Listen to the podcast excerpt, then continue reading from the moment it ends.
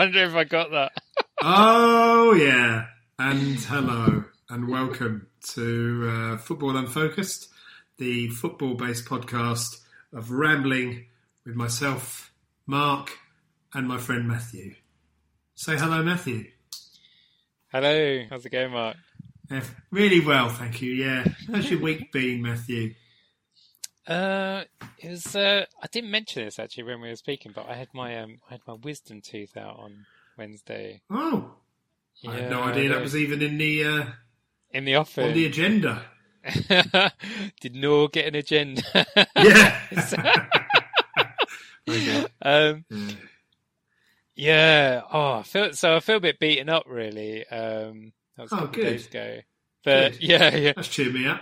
Oh, good. So you're groggy. You're groggy, and I've got a cold. So uh, this is going to be a yeah, fantastic yeah. Yeah podcast. let's get. Yeah. And I'd imagine we're going to be talking largely about uh, the England's defeat in the final of the Euros and Yeah, the fallout from it. So strap in, everybody. This is going to be a real laugh a minute, upbeat podcast. Yeah, yeah. I can't wait. Matthew, before we uh, before we start, just got a couple of questions for you and my ongoing, Right. my ongoing quest to open up your personality to our hordes of listeners. Matthew, what's your favourite cordial? Mm, I am. I stopped. I stopped drinking cordial. Well, I tried because I was. I was drinking loads of it um, Mm. not too long ago. Um, but it's Was it getting a bit much? Was it? You it was getting- yeah. getting a bit I was getting a bit yeah. Um, but it would just be like if someone just sort of said to me, "Oh, Vimto," I'll be like, "Yes, give me Yeah. some Vimto." Yeah, I mean, that is. that's So that's all you need one. to hear, Vimto. Yeah, yeah. I thought Vimto came in cans. Am I, am I getting that completely Yeah, wrong? yeah. No, I'm sure you can get a can of it. Like in the same Well, way you can get a a can of it. That's not a cordial, then, is it? Yeah, but you can get a pouch of Ribena, can't you, or something? What diluted can you- Ribena? Yeah, like a or um, a box. Ribena Right. boxes. A carton. Okay, oh, sorry. That's the word you're looking for, isn't it? yeah, yeah. yeah One yeah, umbongo and one Ribena, please. And a Kia-Ora. yeah. yeah, for the missus. Yeah, yeah, yeah, yeah, yeah. Kia-Ora for the lady. Matthew, do you like George Clooney? Y- yes, because I think I have in my head I'm not necessarily getting uglier as I get older because George Clooney has proven that doesn't have to necessarily be the case. Right. So let me just get this clear. Your your liking of George Clooney is based upon the abs, and I I have to stress just how deluded your hope is that you are going to age in as well as George Clooney. But that's the reason you No, like him because he's because he's a stunningly good-looking man. Uh, Older who's man. gone even, and he's got if anything, he's better looking Yeah. when he's older and greyer than he was when he was young. Yeah, younger. yeah, yeah, Right, and you're hoping you're going down that path. Give yourself a percentage chance of looking like George Clooney by the time you're. I mean, what is George Clooney? He must be pushing. What's he? Mid fifties? oh, he might be older. He might be older. He might be in his sixties. Yeah. I'm just yeah. going to look look up George Clooney. Man looks up something on Google whilst recording a, po- a podcast. Yeah, it's great. Great listen. Let's have a look. George Clooney. He's 60. He was 60 in May. Oh, so- right. Yeah, yeah. You're 21 years behind him. Yeah. Um, I think. Are you going to look as good as gonna- that in 21 years? Well, I, my dad didn't quite look like George Clooney, so No.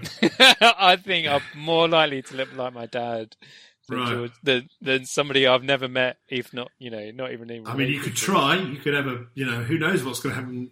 You know, technology. You Yeah, could have a it. lobotomy.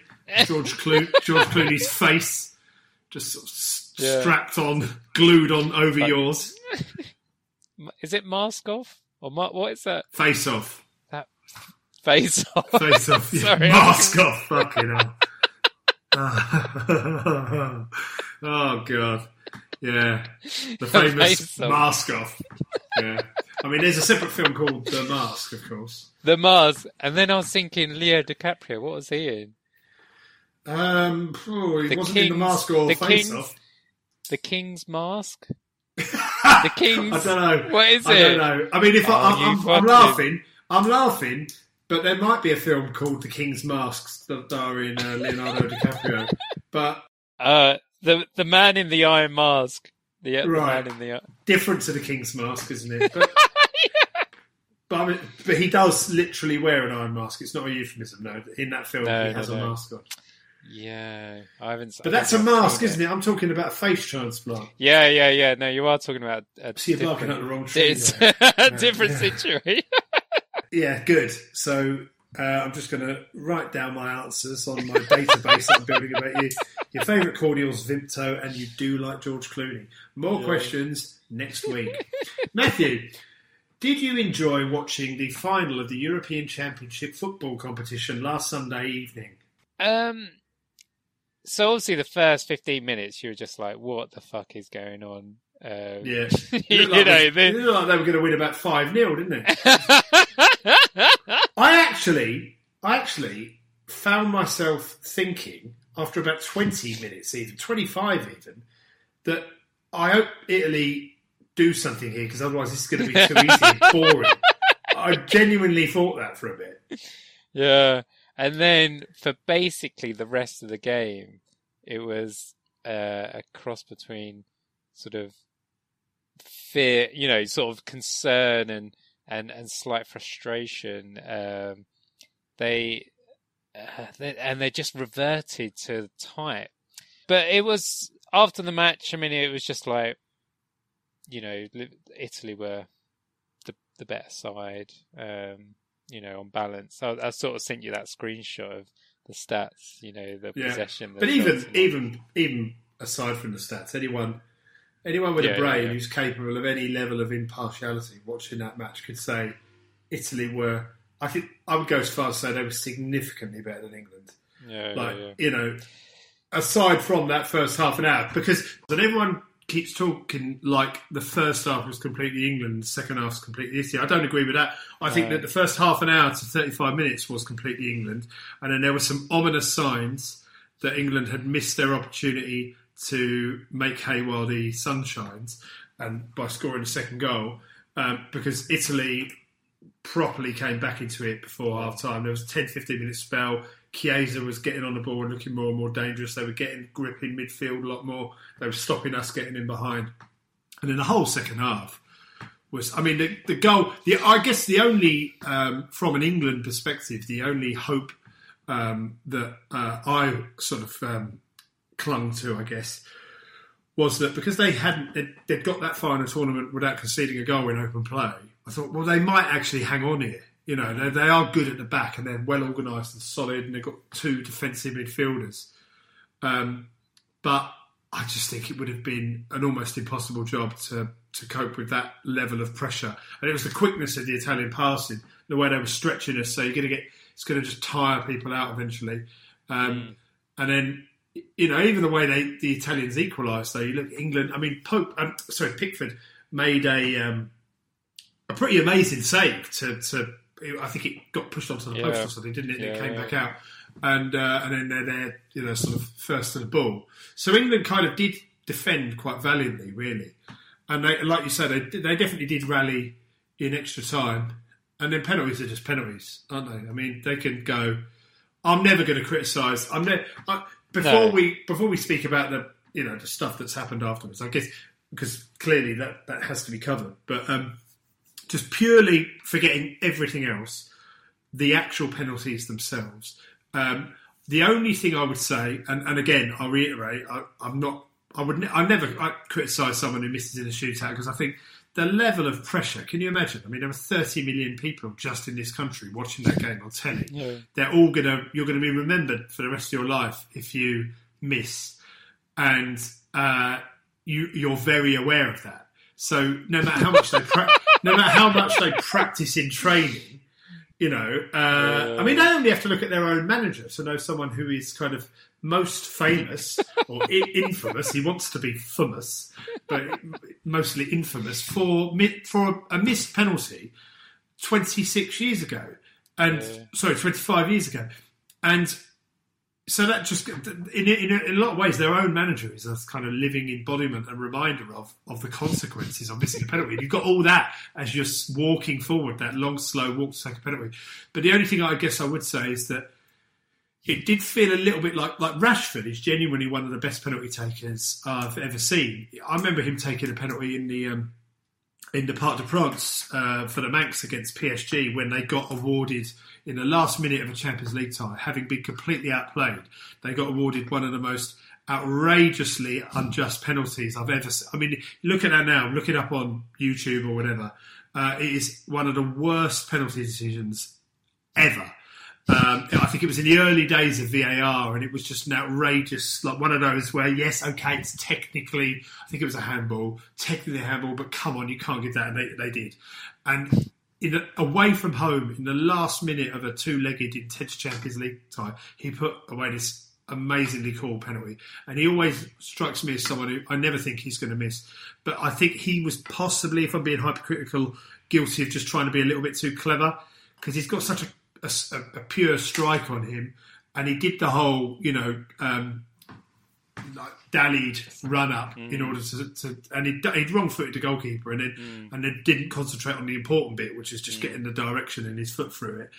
And the other two really, um, I mean, you know, you look at the way sort of Maguire and Kane wallops their yeah. penalties. Maybe just you know, I, I guess in a lot of ways, and I know this is probably a negative way of looking at it, but if you're going to miss you're you're I think you'll people will be possibly be a little bit more understanding if you've you've you've absolutely hammered it and caused caused the goalkeeper to make a, an outrageous save rather than just got the got the right side. However, when you think uh, of like Waddle when he just well, rifled it, it exactly. over. Well, absolutely, and and the nation's favourite darling and and whore of uh, all media outlets, David Beckham. David Beckham in the in the 2004 um, European Championship defeat to Portugal on penalties. He smacked his first penalty into orbit, yet, yet he's still the one that the TV cameras obsessively showing like he's some sort of, you know, former king. I mean, it's absolutely outrageous. Just show. sorry, how, I must. I must have forgotten. Did are we living in a parallel universe where he captured England to the World Cup or winning the World Cup or something? Because yeah. the amount of love that that man gets, just purely. To be fair, it's it's it's it's down to the genius way in which he has manipulated the media over over 30 years, and people have fallen for it hook, line, and sinker. To be the fourth best midfielder out of four for his club side for a 10 year period, and to be the fourth most talented midfielder in his England side for a period of time, and yet still be the most revered of them all by people who don't understand football uh, is quite an achievement, to be honest. It really is. Um, but anyway, I, I, I, could honestly rant about him all day. But um, no, we're going to do a podcast about talk about a one-trick pony. I mean, blimey. But no, anyway, yeah, save, save, it all. Save yeah, it we'll just call it Beckham, the one-trick pony. Yeah, but but yeah, but you're right. He he also smacked it over the bar. So yeah, and have you ever noticed that when um, Pickford saves a penalty, no one refers that to an Italian miss? They'll say that's an England save. And when mm. Donnarumma saves a penalty, that's an England miss. Always, it's always struck me as quite amusing because Southgate, even Southgate himself, he didn't miss. It was it was saved, uh, saved by Köpke. You know, it was yeah, okay, it was quite a poorly struck penalty, but I've seen I've seen less convincing penalties yeah. than that, um, and the keeper's gone the other way. Mm. So, you know, Rashford maybe a little bit of a unnecessarily complicated um, technique, but he set the keeper the wrong way. He was the only one, I guess, who missed, and the other two had him saved. And the idea of blaming a 19 year old lad who's been brilliant in the tournament for missing the, mm. the sort of final penalty is, is, mm. is, is absolutely ridiculous. And I guess it's it's one of the, you know you can be as bad a keeper as you you know as you want, but if you're I don't know how tall Donnarumma is. I think he's about six foot six. He's enormous, and, and he looked yeah, massive, and, didn't he? yeah, goal?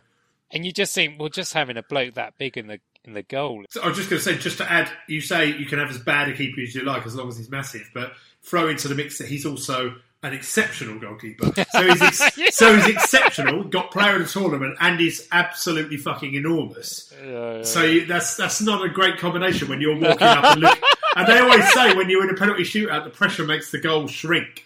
Sorry, what were you going to say statistically? What Yeah, just they and they referenced it at the start of the penalty shootout. And I've heard it a couple of times how Teams who go who go first. first, Yeah, and it's just like the thing is, and I just thought after the championship, I was just like, it is ridiculous to have international tournaments decided on penalties. How many other tournaments were decided on penalty shootout? Yeah, so 94 and 2006 uh, World Cups. I'm trying to think of the Euros. Well, I think, well, famously, one of the first ever Euros, I think it was 1974, was it? Uh, sorry, 72, when Panenka, for that's why the, the, the chip penalty is now called the Panenka, because the Czech player, Panenka, had the audacity to step up and chip the decisive penalty. Um, so that, that, you know it has it has Yeah, happened, yeah, but yeah. yeah, there aren't um, there aren't so many finals in the Euros, but there's some, and there's still like ma- you know massive moments. I mean, Yeah. I do think it is um, it is just one of those things that you get to a stage in um, in a football match where you've been playing for 120 minutes, you can't separate two teams, players can't. I mean, I've heard I've heard ideas like uh, keep playing, and every five minutes each team has to remove a player from the pitch. Have to, so you uh, what that would lead to, who the hell knows? But yeah, so after like 20 minutes, you'd have like you know seven v seven or something. So yeah. Um, but I don't know. To me, penalties has always felt like it is a slightly unsatisfactory way to end, but it's the best of a lot of probably bad ideas. And you know, I mean, Liverpool won the Champions League in 2005 on a penalty shootout, and that's one of the best days of my life. So, you know, it's, it's they are amazing when you win them. Particularly, uh, particularly if you've if the game has been full of drama. I think if the game is a drab nil nil, and then you, uh, I think there's a, um, there's been a couple of uh, Eu- Champions League slash European Cup finals in the 80s. I think um, PSV Benfica in 1988 was a notoriously awful nil nil draw, and then a sort of a you know half decent penalty shootout. And at the end of that, you just think, oh god, I mean, it's great we've won, especially PSV. That's the one and only European Cup. Bloody hell, I wish it just someone, you know, even an, own goal would have been better than this um, to win it.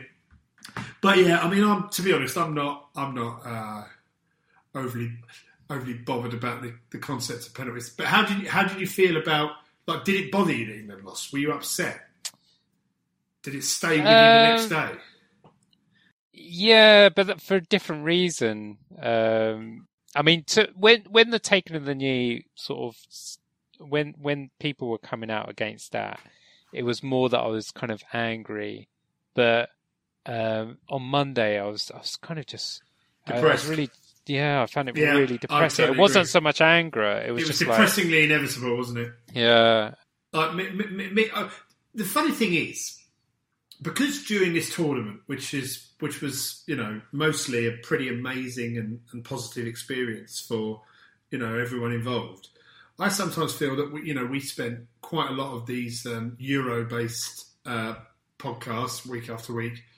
I felt probably well, maybe it's just that you know I, I was kind of thinking to myself, are we in danger of being sort of stick in the muds? Are we being sort of killjoys after a week of fantastic football when England are on this wave? And I'm always trying to bring it back to well, there were still people booing the taking of the knee, booing the national anthem, blah blah blah. Um, but I think if anything, you know, I mean, not, yeah.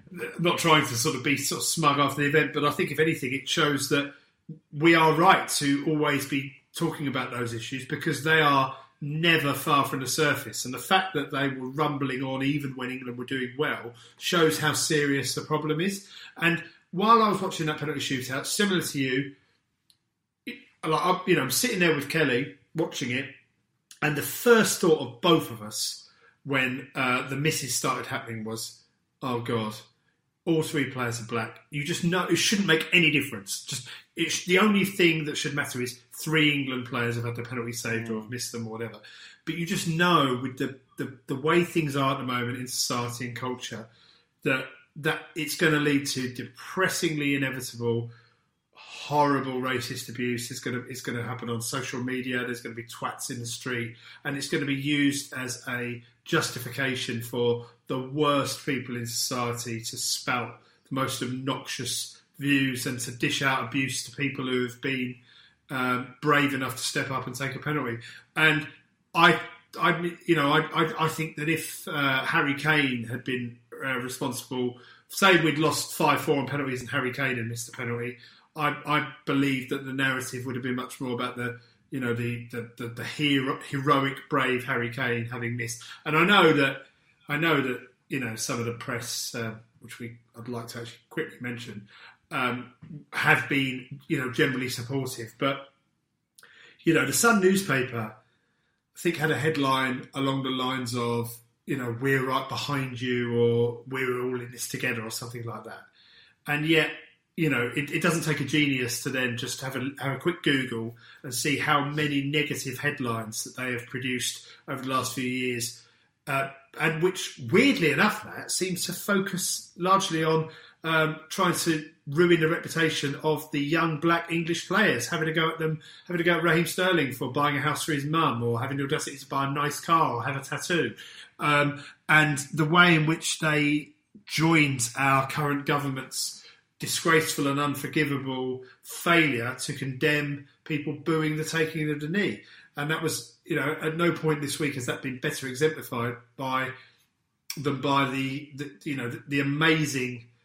I would go as far as to say a potentially era-defining, certainly, you know, um, you know, tournament-defining uh, tweet sent out by Tyrone Mings on Monday night in response to that horrendous Pretty Patel uh, Priti Patel's attempt to associate herself with the disgust uh, at the racism. And he quite rightly said, you don't get to call this out when you yourself have um, labelled our attempt to stand for um, uh, equality and racial justice as gesture politics. And you just don't. And this is the problem. We're living in a world now where people, I genuinely think, I'm not saying there's more racism than there ever was before. I even like to think there's probably less overall.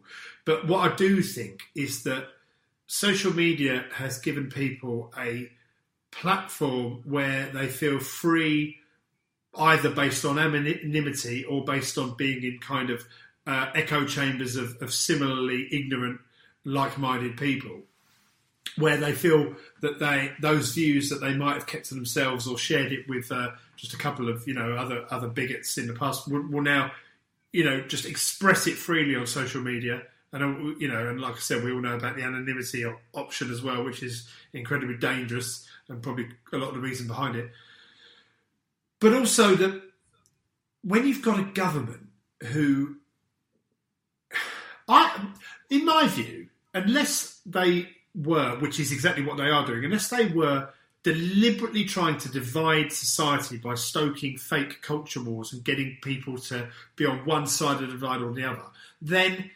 even if they secretly don't agree with the England players taking a knee, it would be in their interest to publicly agree with it.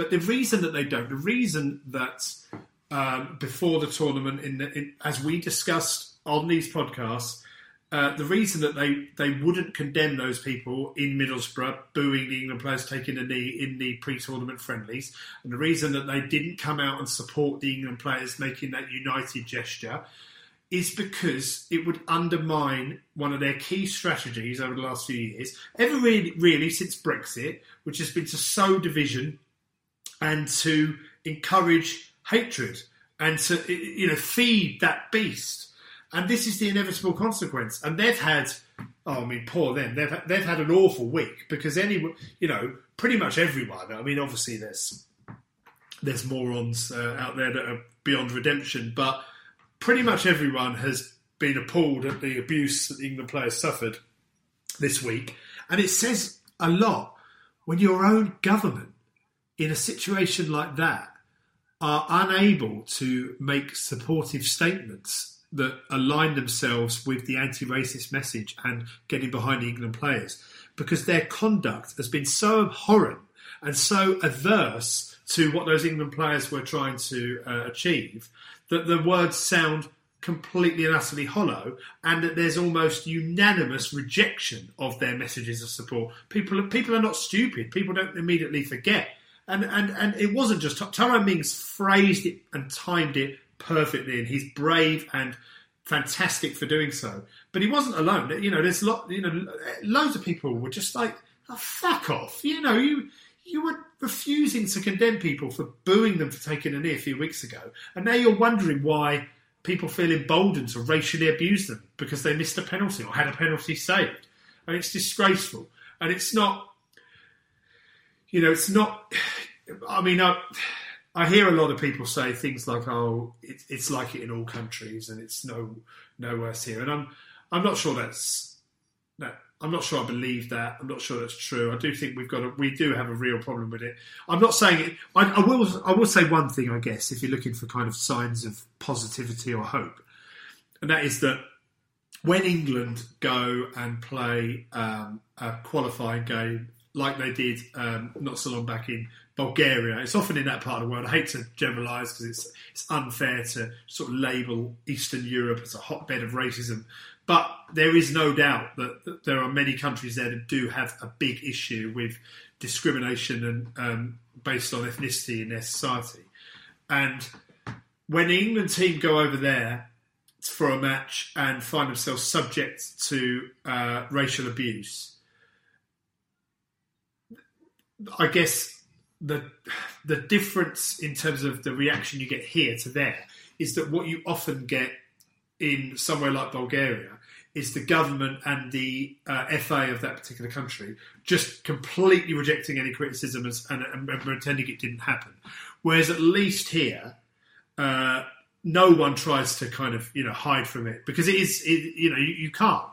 You either I mean, it, it, really is a simple kind of you know binary choice of you either are supportive of, of the racists or you condemn it, and, and but there's no denying it. You can't you can't pretend that you couldn't hear what people were saying. You can't pretend that you can't see um, what people have put on social media. So,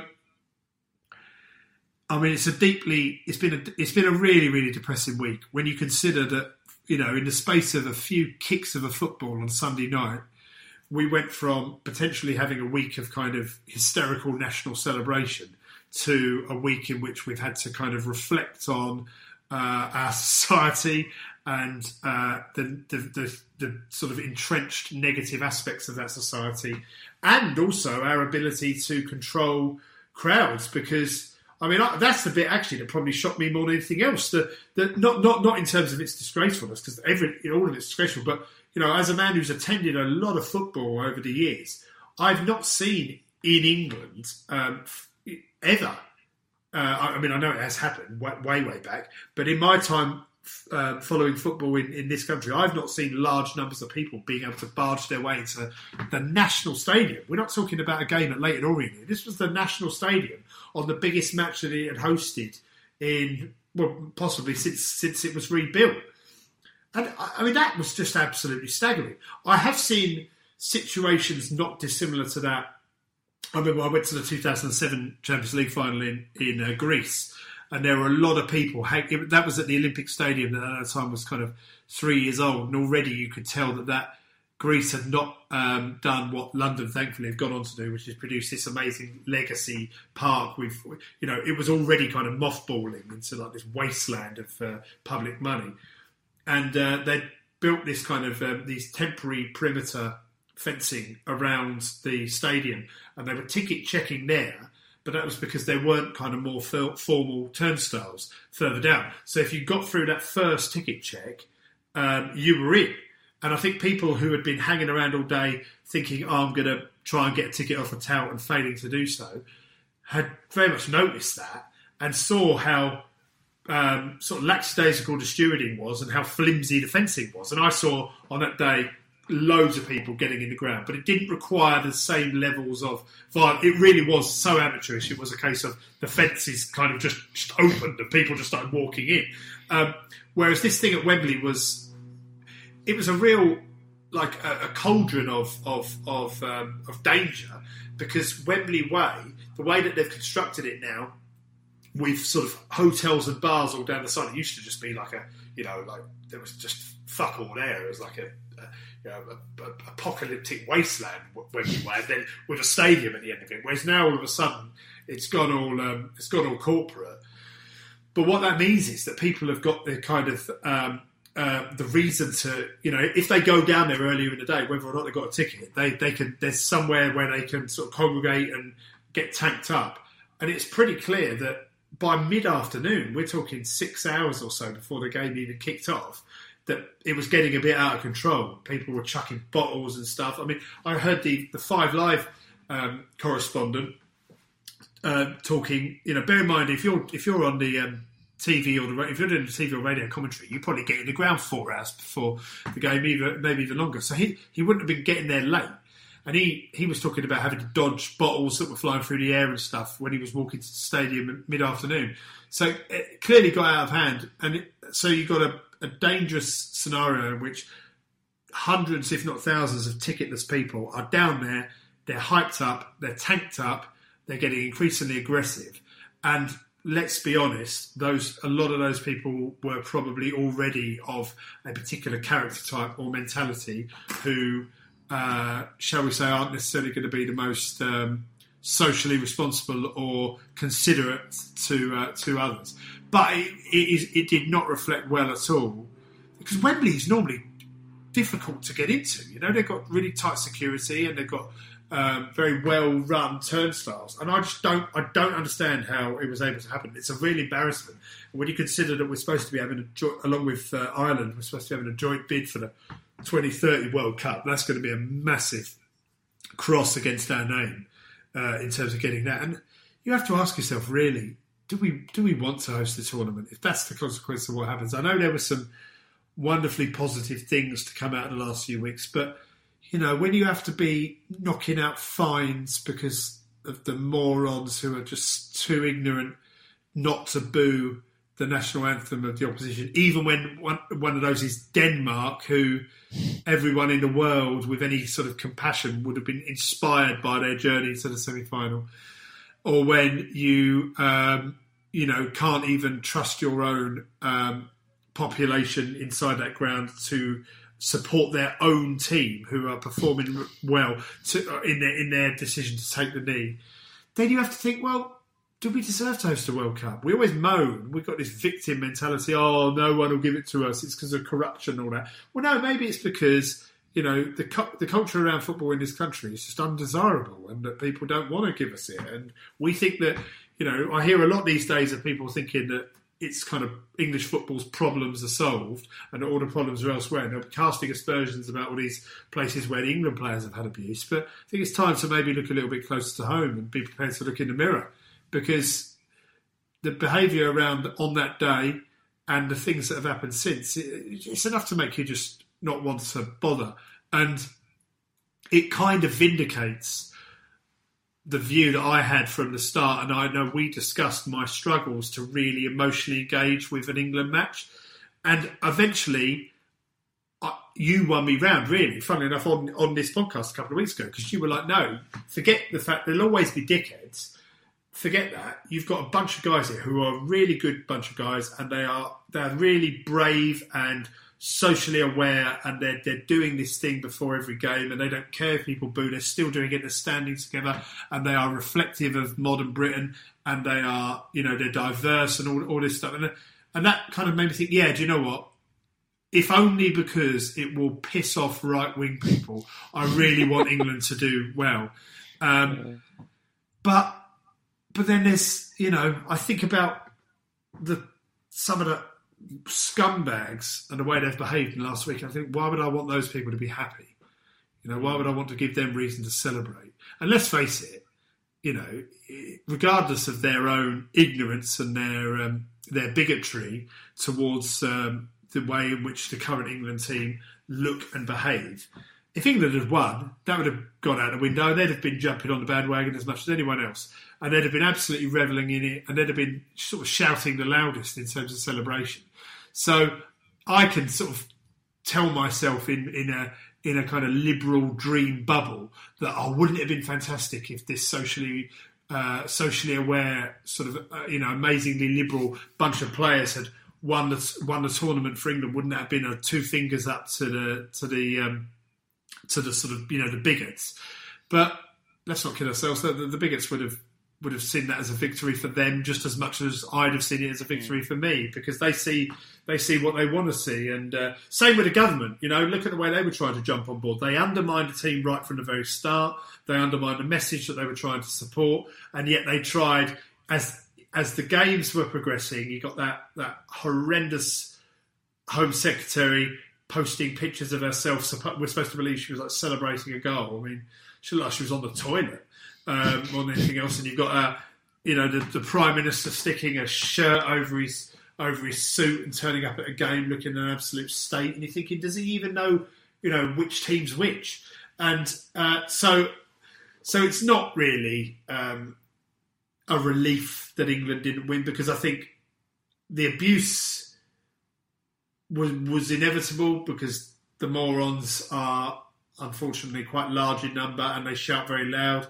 But if they'd won, those same morons would have been, you know, delighted. But it wouldn't have stopped them then. If England had then gone on to have a poor start to the World Cup, if they'd gone into the World Cup next year as European champions, they'd have still been. Uh, they'd have still been knocking out the abuse. You know, it's not like winning the Euros would have given them then a, a threshold. You know, it's like um, I always, you know, I never understand. Thankfully, you don't get this so much at Liverpool, but you do. You do still get it sometimes, where people are you know, someone will have just had like the season of their life, and like, you know, say like a manager who's just won the Champions League or the league title or something like that, and then you lose a couple of games the next season. You know, it's that that knobhead, the knobhead who then starts ringing the phone-ins or, you know, putting stuff on Twitter about how oh they're taking as far as we can go, and you know, time for them to move on and all that sort of crap.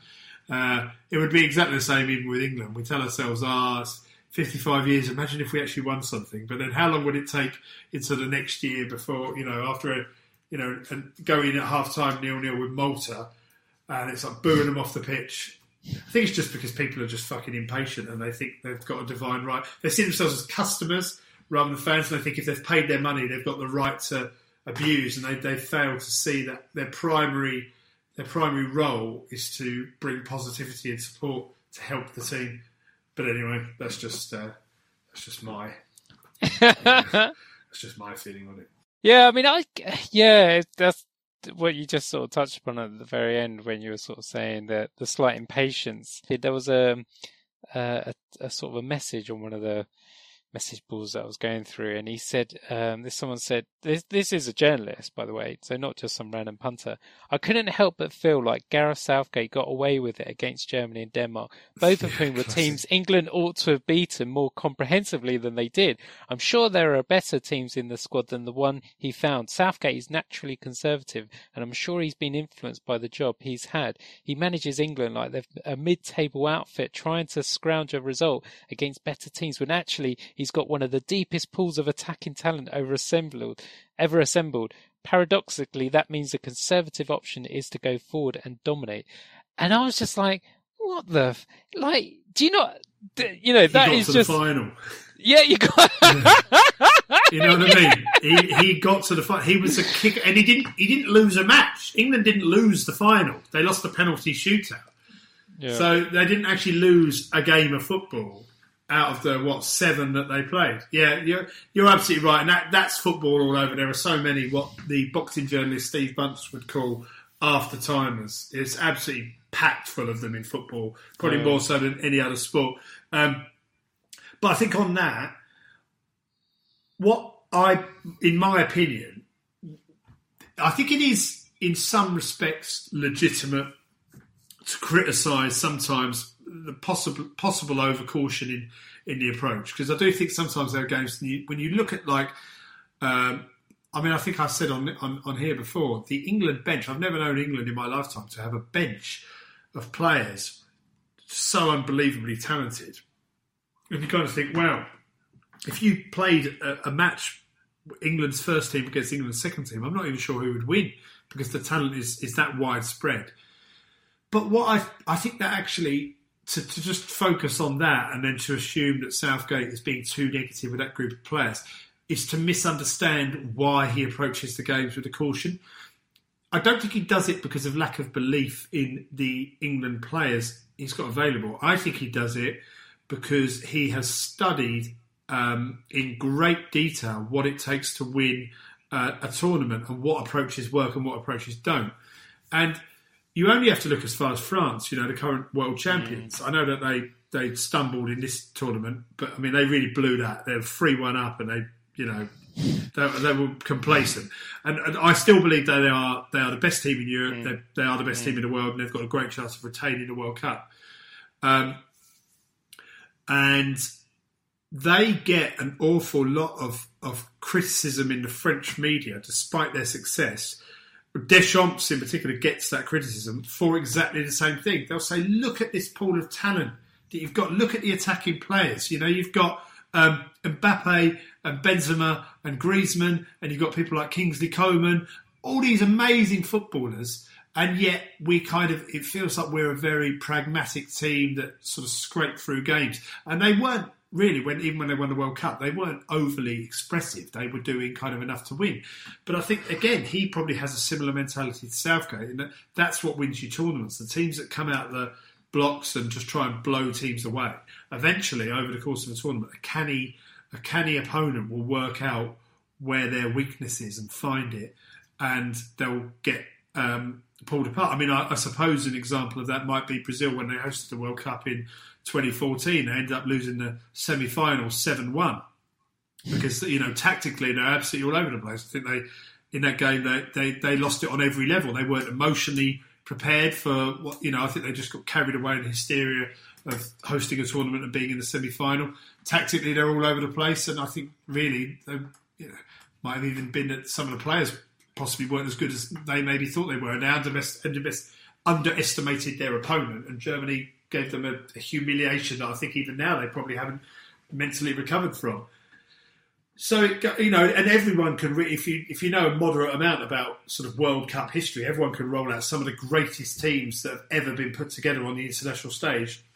Where Holland in 1974 and Brazil in 1982 are, are kind of the standout examples, and neither of those won the World Cup, and that's because at some point they came up against what was considered to be uh, generally as, as, a, as a kind of pragmatic opponent who found a way to beat them. So for Southgate to be suddenly criticised for that when the day before they were probably praising him for that approach, for you know, I, I mean, Gary Neville's been on uh, pundit, you know, when one of the things that he's kind of consistently been saying over the last few weeks in terms of things he likes about Southgate is how impressed he is by his unwillingness to bow to you know, sort of public pressure.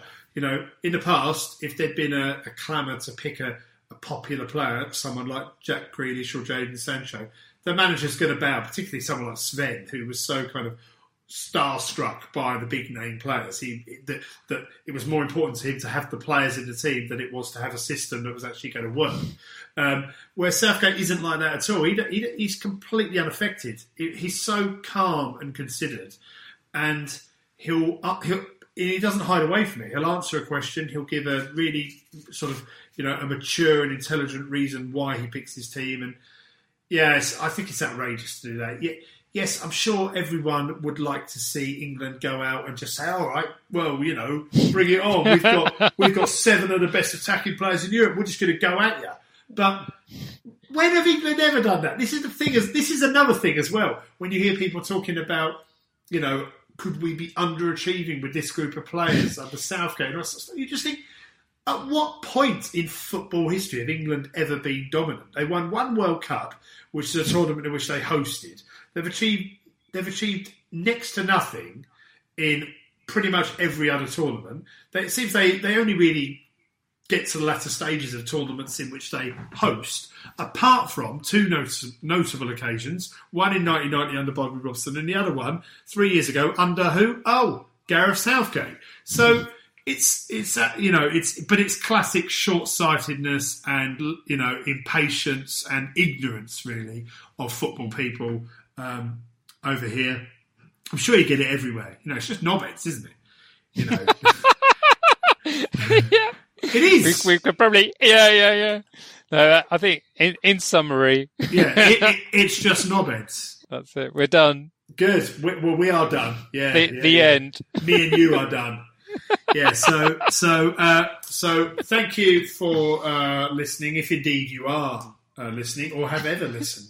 And uh, we'll have uh, uh, a couple of weeks uh, to put our feet up and enjoy the sunshine and shall return shortly before the uh, beginning of the 2021-22 Premier League and Football League season. I would like to, however, congratulate the uh, the greatest footballer ever to walk on a pitch, Mr. Lionel Messi, for winning his first uh, international tournament as a player, uh, the Copa America, with um, uh, over, with a one 0 win over Brazil last week. Um, just anyone left on earth who could say something even marginally critical of that great man can now shut the fuck up because he has he has won an international tournament and um, he's a player in my view pretty much without parallel. He's not only the, the he's people always like to focus on his goal scoring, which is un, unbelievable, but he's the best passer of a football I've ever seen in my life. Yeah, if he is listening, I also send my congratulations. Yeah, I'm sure he is. yeah, I've heard he's, he's big. He's big into it. Is Leo? yeah, yeah. Yeah. Okay. Well, on, so on that uh, bombshell that wasn't a bombshell, it's time to say uh, enjoy uh, uh, the summer and don't make sure you don't uh, miss out because we will be back and we'll have more to say than ever that makes probably less sense than ever. Goodbye.